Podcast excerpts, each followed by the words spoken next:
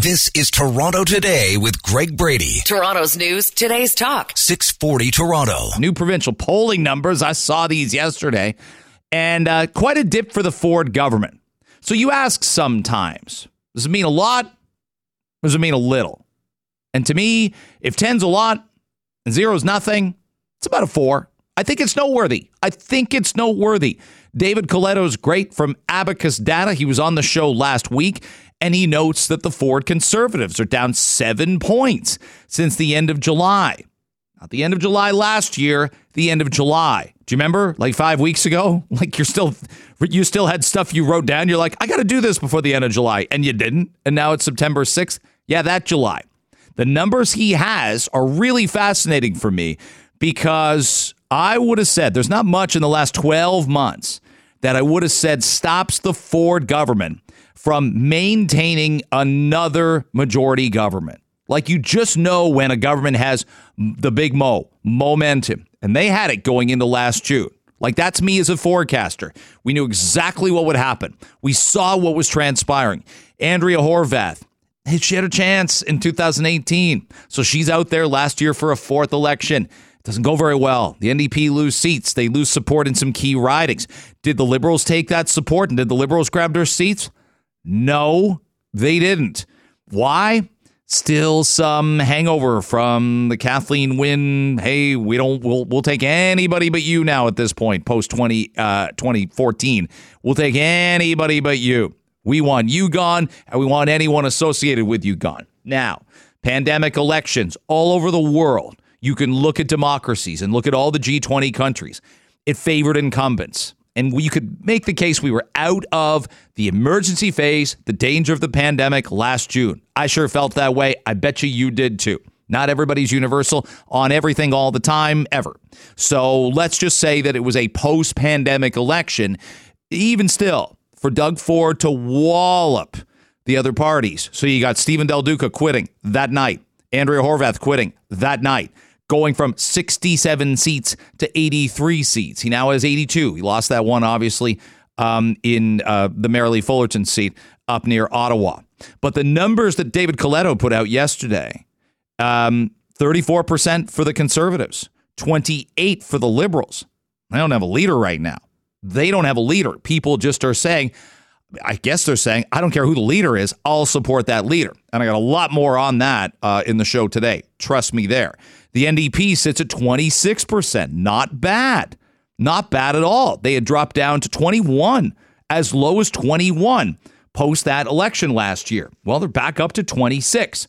And what it means to me is, though we haven't seen it for some time, there is that potential. If you'd said to me a year ago, Greg, give me some sense as to whether you think Doug Ford will be premier after the two thousand twenty-six election, almost regardless of who the Liberal leader is, I still would have said yes, because it's really hard. I, I think the Liberals have an opportunity to form the next government if they choose the right leader and the policy stays on track and some of the attention and some of them, again, the big mo, the momentum following the Liberal Party works.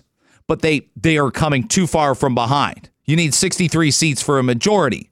They're not even close to, to that right now. They don't have ten. They don't have ten. They have nine seats. That's great. The N D P has twenty-nine. But I will tell you, could the Conservatives slip from eighty-one to sixty-two? Sure. Sure. People are ticked about the Greenbelt. People that voted for Doug Ford once or twice, and maybe even who plan to vote for him again. They may give him his vote, but they're ticked. Can I give you a case in point where that's been constantly happening at least the last election and maybe the election before? Federal Liberals. They don't all love Justin Trudeau. They're not all wrapping their arms around him and giving him a giant hug saying, I love everything you do, everything you stand for, all the people around you, all the accountability your government takes. No, they're not. They're saying, I don't like the other guy. I don't like him. I'll stay with you, but I don't like him. They are settling. They are absolutely settling. Um, and Doug Ford's Conservatives will have, like people who voted for Doug Ford and the Progressive Conservatives may indeed have that crisis of consciousness when it comes back around. So I don't want to over, I, want, I wouldn't oversell you on a poll. I wouldn't say that in the least. But to me, here's my analogy. For the Ford government right now, this is like being mad that the supermodel you're dating or the star athlete or just overall awesome man or woman is that they were an hour late a couple times to meet you for dinner. Right now, that's the green belt. Right now, that's the green belt. That could change if they're late again. That could change if suddenly you're spending less time with them. That would change if you see that star athlete walking with somebody else, that supermodel walking with somebody else. But when it comes to the Ford conservatives, last election, you didn't like the alternatives. You didn't trust the alternatives. And there is runway here for the conservatives to get back on track. And I've heard this from too many people yesterday that the green belt could go right back up for sale. Greg, how would they do that? Come on. Signatures have been made. Parcels of land have been bought. Developers are rubbing their fingers together going, I'm going to do this here and that there, and all of it's going to happen. But when I say that, when I say that, please note that there's every possibility that the conservatives just say, and, and yes, this could be uh, the proverbial crap show. It really could. But they'll pay the penalties. They'll pay the fees. And they'll, by the way, here's what they'll also do. They'll push all these M C Os in the G T A. They're going to put huge pressure on mayors. We've told you this on this show for a long, long time. Why does the provincial government want every mayor to have strong mayor powers to build housing? Why do they want Olivia Chow, Patrick Brown, uh, you you name it? Why do they want all these mayors to have uh, municipal powers? So they can point to the mayors and go, they had the power and they didn't do it. They're not abdicating their responsibility, but they're certainly tightening the screws on the mayors. We've seen a provincial government, Toronto, the election, forty-eight seats to twenty-five back in two thousand eighteen. We've They were in office for, what, four months, and they did that? We've seen a provincial government that does not hesitate to tighten the screws on municipalities. And by the way, the NIMBYs, the NIMBY mayors that push back, they're going to be faced with this. They're going to be faced with the government calling them out. And there's such an appetite to build housing that anybody who gets in the way, anybody who doesn't do their job, anybody who's not pulling their weight is going to draw the public ire. They're going to draw public criticism. So I think the government's going to pay penalties and fees. Here's the problem for the Liberals and the N D P. I've said this before. It's more true right now than it was a week ago, and it's way more true than it was a month ago. The opposition should be panicked that the green belt goes back up for sale. Why? Then it's a government being accountable. If you give Marit Stiles, if you give John Fraser, if you give Mike Schreiner, who was on our show yesterday, you give them everything they asked for in terms of accountability, where's there to go? Where is there to go? Not many places. And by the way, it is beyond frustrating that we're talking green belt, green belt, green belt, housing, housing, housing. And you just heard Dave Bradley mention in the news this massive story about global on global news from uh, Isaac Callen and, and uh, Colin DeMello that our hospitals are decrepit, that our hospitals aren't exactly first world anymore, that our hospitals need so much work. It's a huge, huge problem. This is Toronto Today with Greg Brady. Toronto's news, today's talk. six forty Toronto. All right, I want to bring on uh, M P for the federal government right now. He's also a candidate in the Ontario Liberal leadership race. He is Yasir Naqvi, and he rejoins us on Toronto Today. It's great to have you back. I hope you've had a good summer, but I also know probably a summer unlike any other. You've been busy trying to get people signed up, trying to uh, spread your word as to why you're the right choice for this province. Well, good morning, Greg. And it's been a great summer. I've been crisscrossing this beautiful province uh, in every four corners, and I've had the opportunity to meet some really, really amazing people who are really concerned about their future. And they really are struggling in many respects when it comes to their healthcare, their children's education, or young people who are struggling to make ends meet uh, in these very anxious times.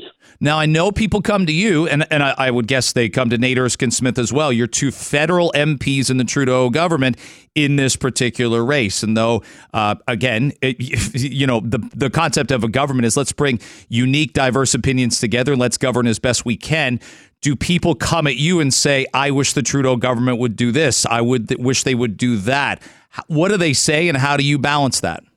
Yeah, people are talking about a lot of issues. Some are within the uh, federal scope, and, and a lot of the issues that I'm hearing are exclusively within uh, provincial responsibility uh, that Doug Ford has uh, dropped the ball on. But yeah, people are concerned about cost of living. That's the one big issue that comes up, uh, both in terms of uh, affordability of life, but also affordability of uh, uh, home ownership or renting of home, which, as we know, are responsibilities uh, perhaps of all three orders of government, and they need to to do to work together in order to do so. But one of the other big issues, Greg, I continue mm. to hear about is healthcare. Um, people, families are struggling to find family doctors and nurses across this province. There's over two and a half million Ontarians, and that number is rising every single day, who do not have access to family doctors. They're really concerned about their health, and they're not seeing any relief inside by Ford government to make healthcare better. Uh, not to mention, when they go to emergency rooms, they're waiting for twenty hours at a time. If they live in smaller communities in rural Ontario, their emergency rooms are closed. That's a real strain on people's health, but they also there uh, because if you're waiting for twenty hours in an emergency room, that means you've missed two days of work. No, I'm glad you said that, uh, Yasir. And I'll tell you, the only problem I find uh, with uh, I won't I won't call out my own industry or even what we do on our show, but the only problem with giving so much oxygen to housing, which is really important, and the Greenbelt scandal, because that's important also, is like the Ford government's skating on healthcare right now. They are skating on abdicating responsibility. You can't find Sylvia Jones with a compass and a sundial right now, and our hospitals are in crisis. I don't know where she was all summer, but I don't know where she was in the spring and winter either. That's a big problem. That is a big problem, and it's it's it, it is at a crisis point. Uh, I've spoken to uh, everyday folks. I was just speaking to some family doctors who are just on the brink of tears because they just do not have enough uh, time to deal with the kind of people who are coming to them uh, for help. Um, um, emergency uh, uh, hospital executives who are just essentially using duct tape. I mean, Greg, think about this for a moment. We are Ontario. We live in a G seven uh, country. And last fall, the Children's Hospital here in Ottawa area that serves all of Eastern Ontario had to call in the Red Cross for help. You know, that's, I've never thought I would ever see this. That's on Doug Ford. He has been M I A, missing in action, when it comes to mm. solving some really important issues that relates to people, like getting more doctors and nurses so that they can keep themselves healthy. Uh, I want to ask you about Bonnie Crombie. She's in a photo that was released yesterday uh, by a media member with the so-called Mister X, who used to be the mayor of the town of Clarington. This is what I hear. You tell me if I'm hearing this from the ground and whether you hear this from constituents and, and potential Liberal voters as well, is that Bonnie's well-known and she's popular in Mississauga, but there's too many ties to developers. There's too many ties to some of the same developers financially backed by the land speculators as Doug Ford. Is this an issue? Is this a problem, uh, do you think, in your mind for the party?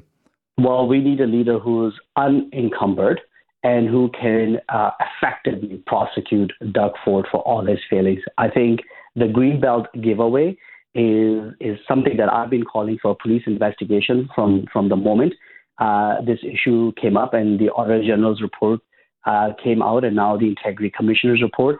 Uh, we really need to get the police come in and look at what happened and if anybody benefited uh, from those transactions or not. And we need an Ontario Liberal leader who who is able to stand firm and prosecute and ask these tough Uh, questions. Uh, one of the things I keep hearing in this campaign, and I think from Ontario's uh, broadly, is they don't want same old politics anymore. They want somebody who can relate to them, somebody who's had the similar struggles as they did as they build their lives. And I'm somebody like that. I came to this country at age fifteen, uh, hardly spoke any English. My parents were professionals, but they couldn't practice law, so they bought a motel in Niagara Falls, Ontario. We all worked together to mm-hmm. clean our rooms and, and build our new life here in, in Canada.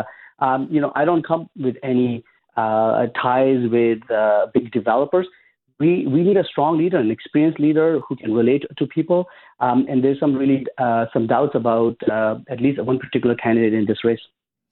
So how much of a concern is that? I, I don't know if you've seen the photo. She's at a Raptors game uh, with the former mayor of, of Clarington. There'd be clarification needed as to who paid for the tickets.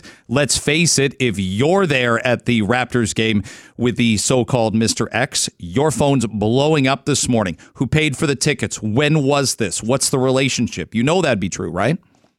Yeah, I mean, listen, I don't know the specifics of this photo or their relationship, but I do know that this is the kind of thing that makes people assume that politicians are all the same.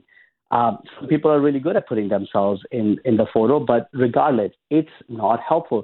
This is this isn't the way that uh, a, a politicians uh, should conduct themselves, and certainly I do not conduct my uh, myself in that manner. And I know my relationships, and I know who my donors are, and people like Mister X aren't are not uh, among them.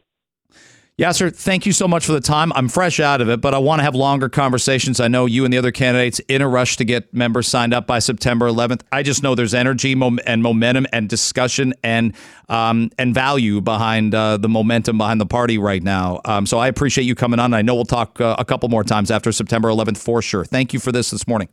Looking forward to it. This is Toronto Today with Greg Brady. Toronto's news, today's talk. six forty Toronto. Brad Bradford in a second, Toronto City Councillor, a special council meeting today where they're looking for money. But we talked about this yesterday as well with Councillor Jamal Myers. Now, Jamal Myers, T T C chair. I think he's going to do a real good job there. I think there's some impressive things. But I brought up near the end of our chat that the Toronto C E O for the Toronto Zoo got a twenty percent raise because he's doing a good job. And I don't mind. People should get raises when they do good jobs. C E Os are going to be costly, of course. And is he paid like C E Os of other zoos? Absolutely. But listen to this exchange here. Again, this is not this is not me slamming Jamal. I'm just making the point that if you're going to spend this money, we need to find the money you're giving Dolph De Jong, C E O of Toronto Zoo. You need to find it from somewhere else instead of just taking it from us. Here's our talk about it.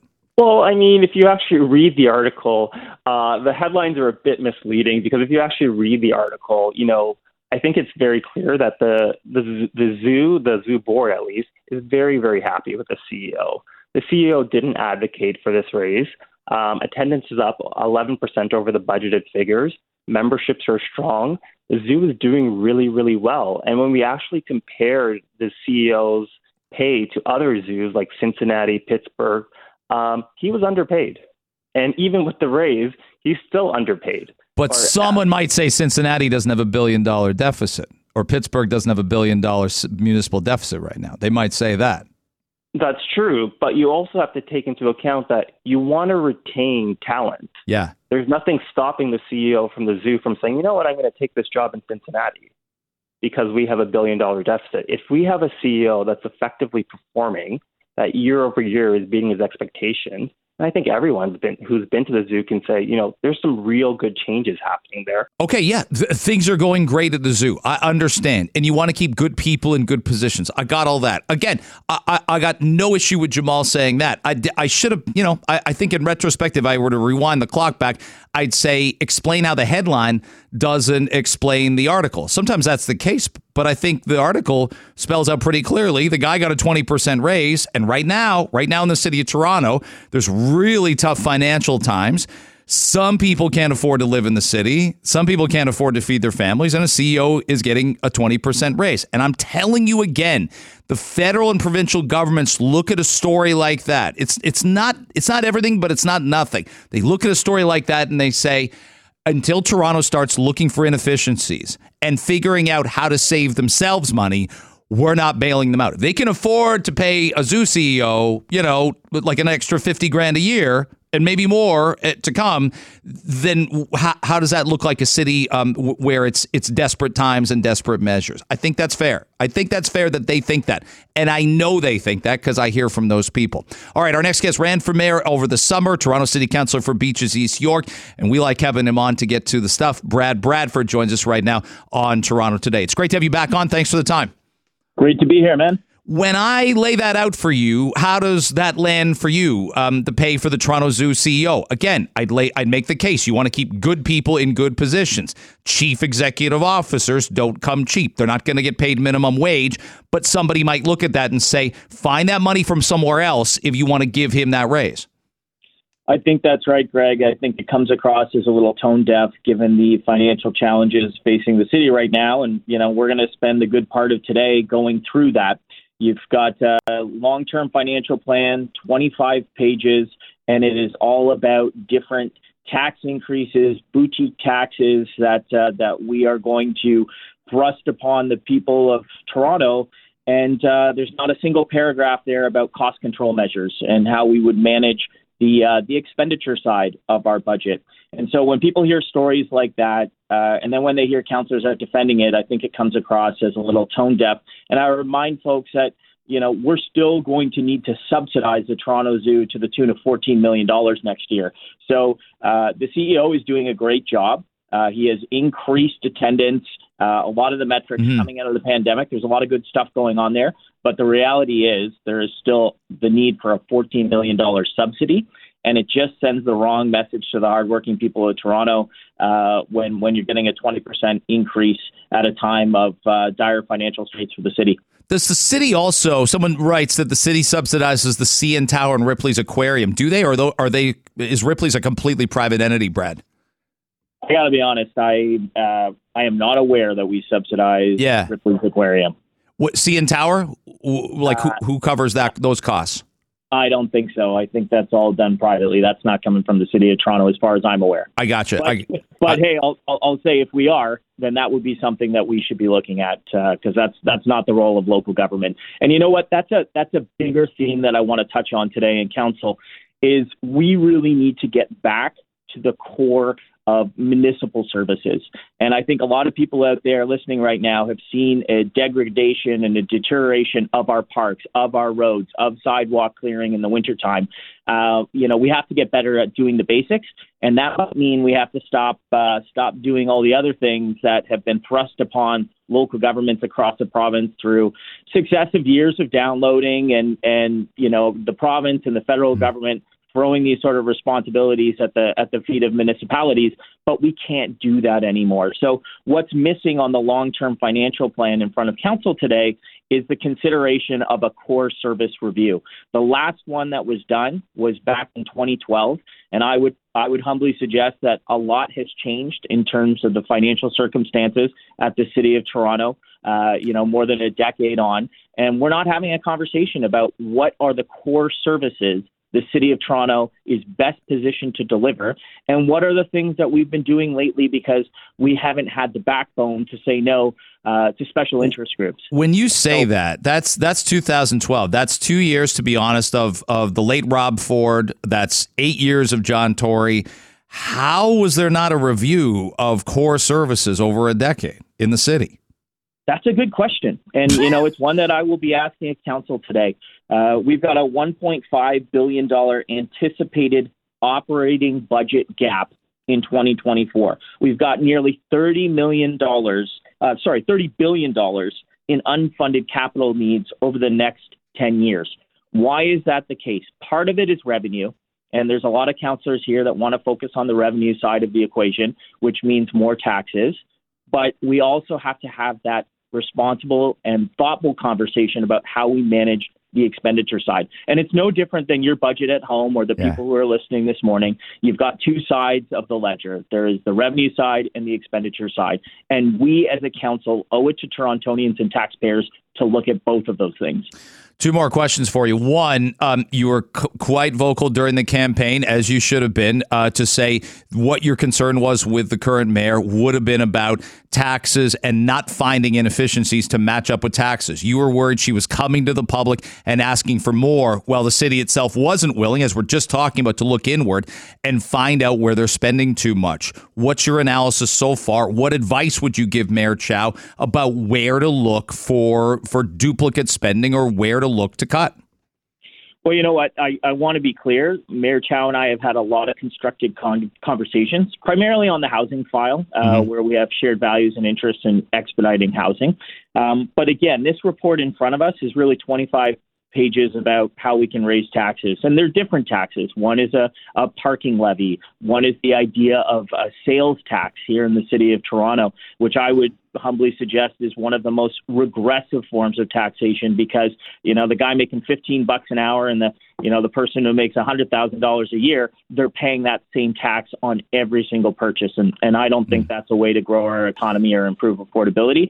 They're also looking at increasing the municipal land transfer tax. So all of us are very concerned, uh, you know, with the housing file, how we improve access to home ownership, that's going to make it more expensive.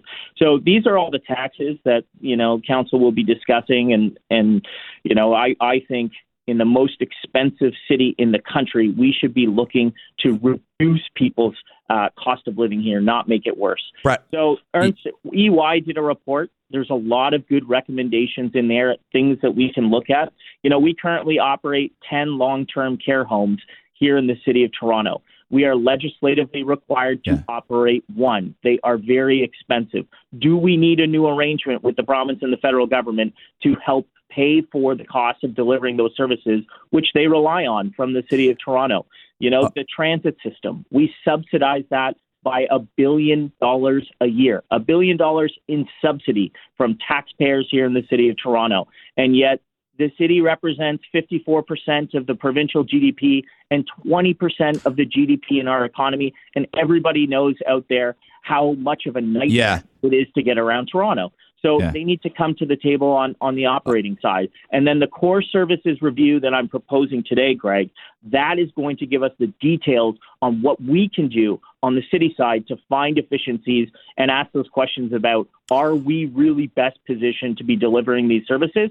Or is that not something for the city of Toronto to do anymore? I only got a very tight forty-five seconds. I know you want to do something as well for first-time home buyers. You want something to be progressive, not regressive, because, let's face it, cost of living, cost of getting into the housing market has changed. What do you propose for that?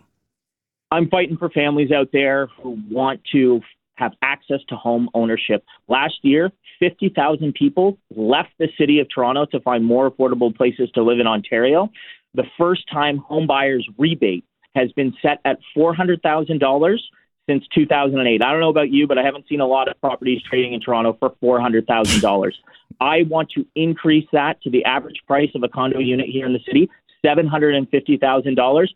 And, you know, at the same time, property values have increased three times over that period, and city council has done nothing. Let's make it easier for families, for those first-time home buyers, to access housing here in the city of Toronto. It's something we can do immediately to help the middle class rather than raise, raising their taxes yeah. and making it more expensive. I wish you well with that and, and going forward today. Let's catch up next week about all these issues. They're massively important issues, and we got to talk about them more. I appreciate you coming on today.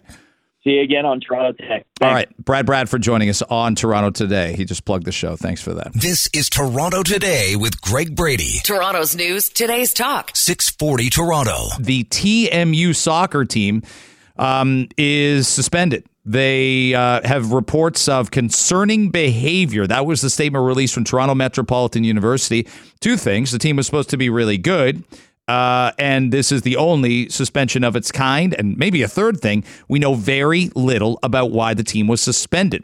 Joining us uh, on the line, uh, reporter for the eye opener dot com, uh, and that's uh, T M U's student newspaper, is Ilyas Hussein, and he joins us now on Toronto Today. Ilyas, thanks so much for the time. And by the way, um, I love that you want to be in sports journalism. I love that you that sports is your passion. I was I was you once, and I thank you for coming on. I appreciate you doing this. Thank, thank you for having me on. I really appreciate it. Oh, absolutely. Um, do we know any more about this story than what you wrote two days ago? And, and and are you starting to collect information? But I know how this works. You can't quite put something down on paper because it's sort of still coming together and you need to get things confirmed. Uh, right now, the most that we know is kind of out there at the moment. Um, but from what I can tell you, to like break it down the situation from the beginning, it, it kind of stemmed from late Friday night, early Saturday morning, uh, when the reports of a forfeit were coming this weekend, which obviously raised a lot of eyebrows because two weeks ago we interviewed the team uh, for the EyeOpener, and they were talking about how this road trip, this opening road trip, was incredibly important for them, and they came in on Friday night, and both of the games were about to be forfeited. Uh, early Saturday morning, those were both forfeited to Ontario University Athletics. Uh, we looked into the situation. Uh, we got a statement from the university on Saturday, and they told us that both games will be forfeited, and if there was any further changes, they'll let us know. Um, then around Saturday afternoon, I would say, um, there was a report made uh, by Ben Steiner um, saying that the the forfeits were related to a hazing incident. Uh, we immediately looked into the situation, um, asked the university for a comment. Um, they didn't get back to us until Monday um, when they announced that um, the team was going to be all team activities were going to be suspended. They did not confirm any allegations of hazing. They did not really uh, confirm any details around the report as well, just saying it was a report of mm. serious and concerning behavior. That's pretty much all we know. The investigation is open right now, and they are not. They said they're not going to be able to comment until the investigation is over, just how these things go at the moment. So that's pretty much all we know at the, at this exact time. All this other information yeah. that, that is out there is kind of just speculation. Uh, Ilyas Hussein is our guest. Uh, the eye opener dot com is where you can go to read his work and uh, the rest of the uh, of the student newspaper there. So just to put a timeline together for our audience, you and I can work together on this as fellow yep. journalists. They're in they're in Sudbury on Friday night, I would assume staying over because uh, they're supposed to play Laurentian Saturday afternoon. They don't play that game. They were going to move on and play at Nipissing at North Bay on Sunday. Can't I deduce that they, if something happened Friday night, it didn't happen in Toronto, and it sure didn't happen at the T M U campus because they're already gone and they're probably in Sudbury Friday night, aren't they? Um, well, we're not even sure if they made the road trip. Is the okay. thing. So we don't even know if uh, if it was something that happened on a road trip or if it was something that happened back here in Toronto. We don't even know if they made the road trip.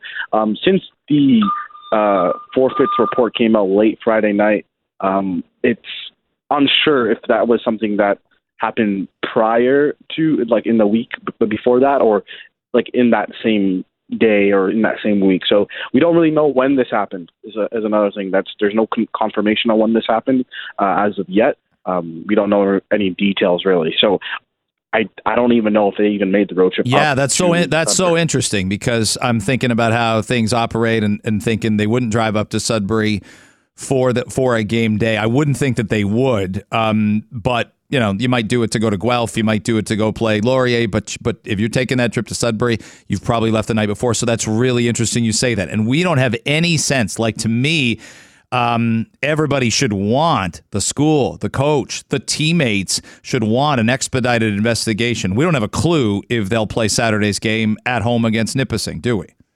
No, uh, we don't know how long this investigation is, is going to take. Like, the soccer season is very different than any other sporting season in youth sports, right? Because all, all the other seasons run from October to March. Well, soccer runs from September to November. It's incredibly short, two mm-hmm. months only, right? So this investigation could take two weeks. This investigation could take two months. The whole season might be, you know, gone just like that, or they can come back this weekend and play. We don't know. Um, it's kind of up in the air at the moment. Um, it's it's hap- It's something that's happened before, not this exact situation. Um, in twenty seventeen, uh, T M U, then Ryerson, uh, had to forfeit the first six matches of their season. Um, they were still able to play after that, and they made the O U A Final Four. They were still almost a, a game away from making the national tournament after forfeiting six matches. So who knows how this is going to affect their season and also affect the rest of the teams in their conference and in their division. Because, like you said, uh, uh, off the jump, this team was supposed to be really good. Um, mm. it, it doesn't really matter about the situation uh, because, you know, even if this team was the worst team in the league coming into the season, you know, this is still an awful situation that is developing. But still, it, it, they were supposed to be really good. They had a high expectation. So who knows what's going to happen uh, for the rest of their season. I bet you when you got into uh, sports journalism, you weren't expecting such a, a mammoth story. How much of this uh, day and night has this taken up for you this week? Uh, it's been a lot. I definitely did not expect this. This is, uh, to give more context about me, like this is kind of my first couple of weeks on the job. Yeah. And this, this kind of all hit me. It's been a whirlwind. I remember uh, like sound, this weekend, it was kind of a little bit overwhelming for how much things and how much things I was hearing and Uh, how mm. big of a story. I knew as soon as uh, we were on it, uh, it was a big story, and it, it came out to be that. So definitely did not expect to be breaking such a massive thing um, as such. I'm twenty, so this is at such a young age for me. So uh, it, it's pretty crazy. But I know, I know a lot of people in the T M U community, and though, you know, it's a really busy time of year and everybody's in their own lane, new classes for professors, new classes for students, I bet you a ton of people are talking about this. And again, that that to me is why, to me, Ilyas, that's why the school should move quickly on this. Like, reduce the speculation because everybody's under this hazy cloud right now. Yeah, I mean, that's what everybody would want, an expedited yeah. investigation. I'm sure the players want it, the uh, the school itself, the coach, the, the fans, everybody kind of wants an expedited investigation so that we can get the full details immediately, um, make sure that we have all the information available to us. Um, and hopefully all that investigation is made public. Mm. Um, they haven't commented or, on that either, if they're going to make the investigation public, the findings of it public either. So you know, we all, that's what we all want, but it, it's hard to say right now. Yeah. Ilyas Hussein uh, joining us. You can read his work at the eye opener dot com. Hey, good luck. Let's stay in touch. If you need anything from me, please feel free to reach out. You did me a favor today. I'm happy to do one for you. And let's stay in touch on this story. Congratulations on uh, on on uh, uncovering it and doing the great job you have so far. Thank you, Greg. Appreciate for having me on. I remember as a kid, I'll be listening to you on the radio, so this is kind of a moment for me. So uh, thank you. Oh, I appreciate that, brother. Thanks again. We'll uh, we'll talk again soon. All right, take care. This is Toronto Today with Greg Brady. Toronto's news, today's talk. six forty Toronto. Steve Paikin joins me now, host of The Agenda on T V O. I know he likes this race. He's interested in this. He's got his popcorn, and we got to get this guy back on the air, as well as the other seventy-five T V O journalists. Um, this this this race, the Greenbelt thing, this is your bread and butter, and we're missing your content right now. Oh, Greg, Greg. You're, you're you're making me so jealous now. I can't tell you how upset you just made me. I was getting all. Uh, there, there's a chair here right next to me, right next to me every morning at five thirty, and it's empty. And and sometimes it's empty even when it uh, when I miss a red light or two. Sometimes it's empty at five thirty, if you know what I'm Don't saying. Tempt me. So Don't yeah, tempt me. I might just show up and just keep you company. I got uh, you know. Unfortunately, what are we now? Is this? Uh, You lose track of time. Are, are we Wednesday here? Correct. We... It's the Wednesday. Okay. All right. So we're Wednesday, which means yesterday should have been day one of season eighteen of The Agenda. And unfortunately, uh, there were repeats put on the air. And I'm sad about that because I and about seventy-three other people I know really wish we were back in the building and yeah. uh, doing shows and writing columns and doing podcasts and all that other good stuff that we love to do. But unfortunately, we're not. Do you buy that? Does this liberal race have a lot of steam? Uh, does it have some controversy? Does it have that sort of uh, drama factor that the last one the last one felt just dry as toast? That's not a comment on Stephen Del Duca. That's a comment more on the race. But this one's got some energy and obviously some momentum for the party. I totally share that view. Uh, the last one was over in one ballot and it wasn't close. And there was a predestined notion that Stephen Del Duca had such a big lead that no one was going to chip into that, and nobody did. Uh, this race uh, is, um, you know, to be sure, Bonnie Crombie's the front runner. She seems to have the the most money raised, uh, the most attention got, uh, the most, um, uh, she would suggest, uh, new people signed up in order to vote mm-hmm. for her. But uh, holy smokes, the other candidates are going to make her work for it, aren't they? And you're seeing that already. Do you think she thought it'd be easier than it so far has been? And subsequent to that, Steve, I've had too many people say because of ranked balloting. I mean, uh, I'm going to bring up a name people will absolutely forget that this happened. Maxime Bernier was ahead of Andrew Scheer on the first ballot um, when the replacement race was out there for Stephen Harper.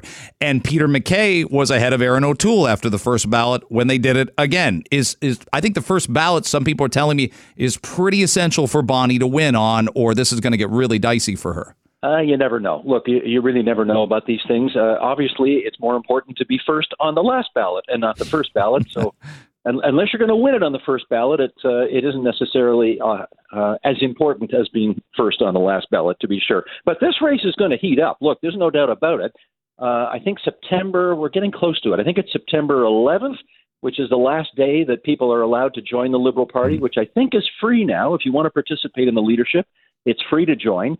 And uh, and people can help choose the next leader of the Liberal Party. And who knows, depending, and, you know, I'm not making a, a an editorial comment here, but obviously this hasn't been the best last couple of months for the current government of Ontario. And a week in, is a lifetime in politics, as the old expression goes. So who knows what could go on in the next couple of years. We're a long way till the next election.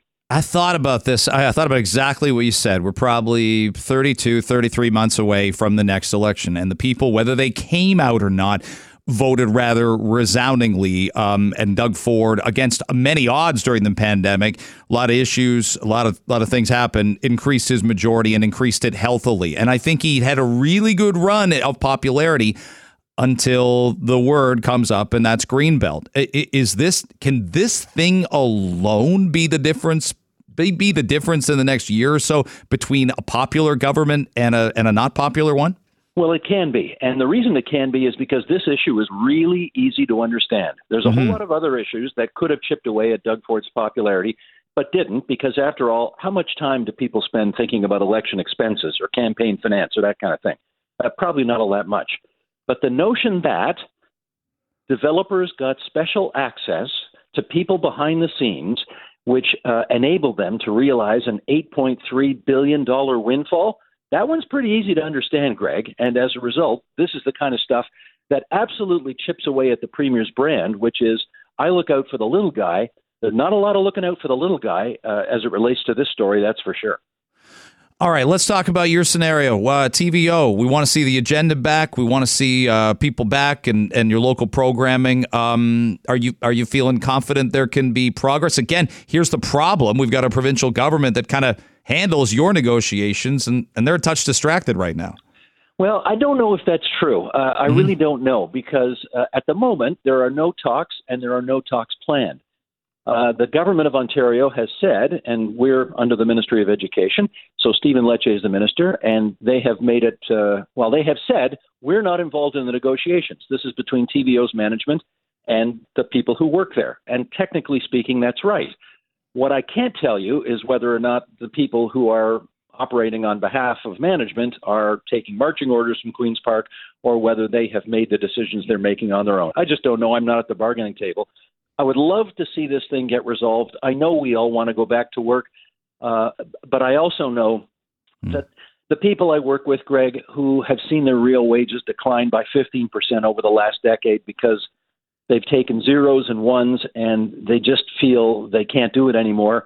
I feel for them, and um, I understand why they've drawn this line in the sand and why and why they're off the job. So I, I would love to say that everybody should put some water in their wine and let's get some cooler heads prevailing.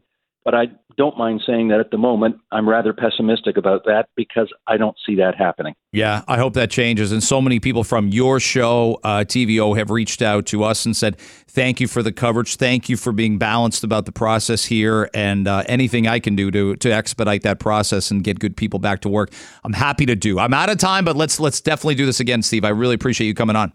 You want me to show up at five thirty tomorrow and keep the company? Instead of me or with me? Those are no, those are two different issues, according to the listener, I think. Definitely not instead of you. No, no, just to keep you company. I'll have I'll have the Brady people call the Paikin people. That's that's uh, on, on a landline. That's uh, we'll go old school about that. Thank you for the time. Great to be with you. Uh, Steve Paikin joining us from T V O.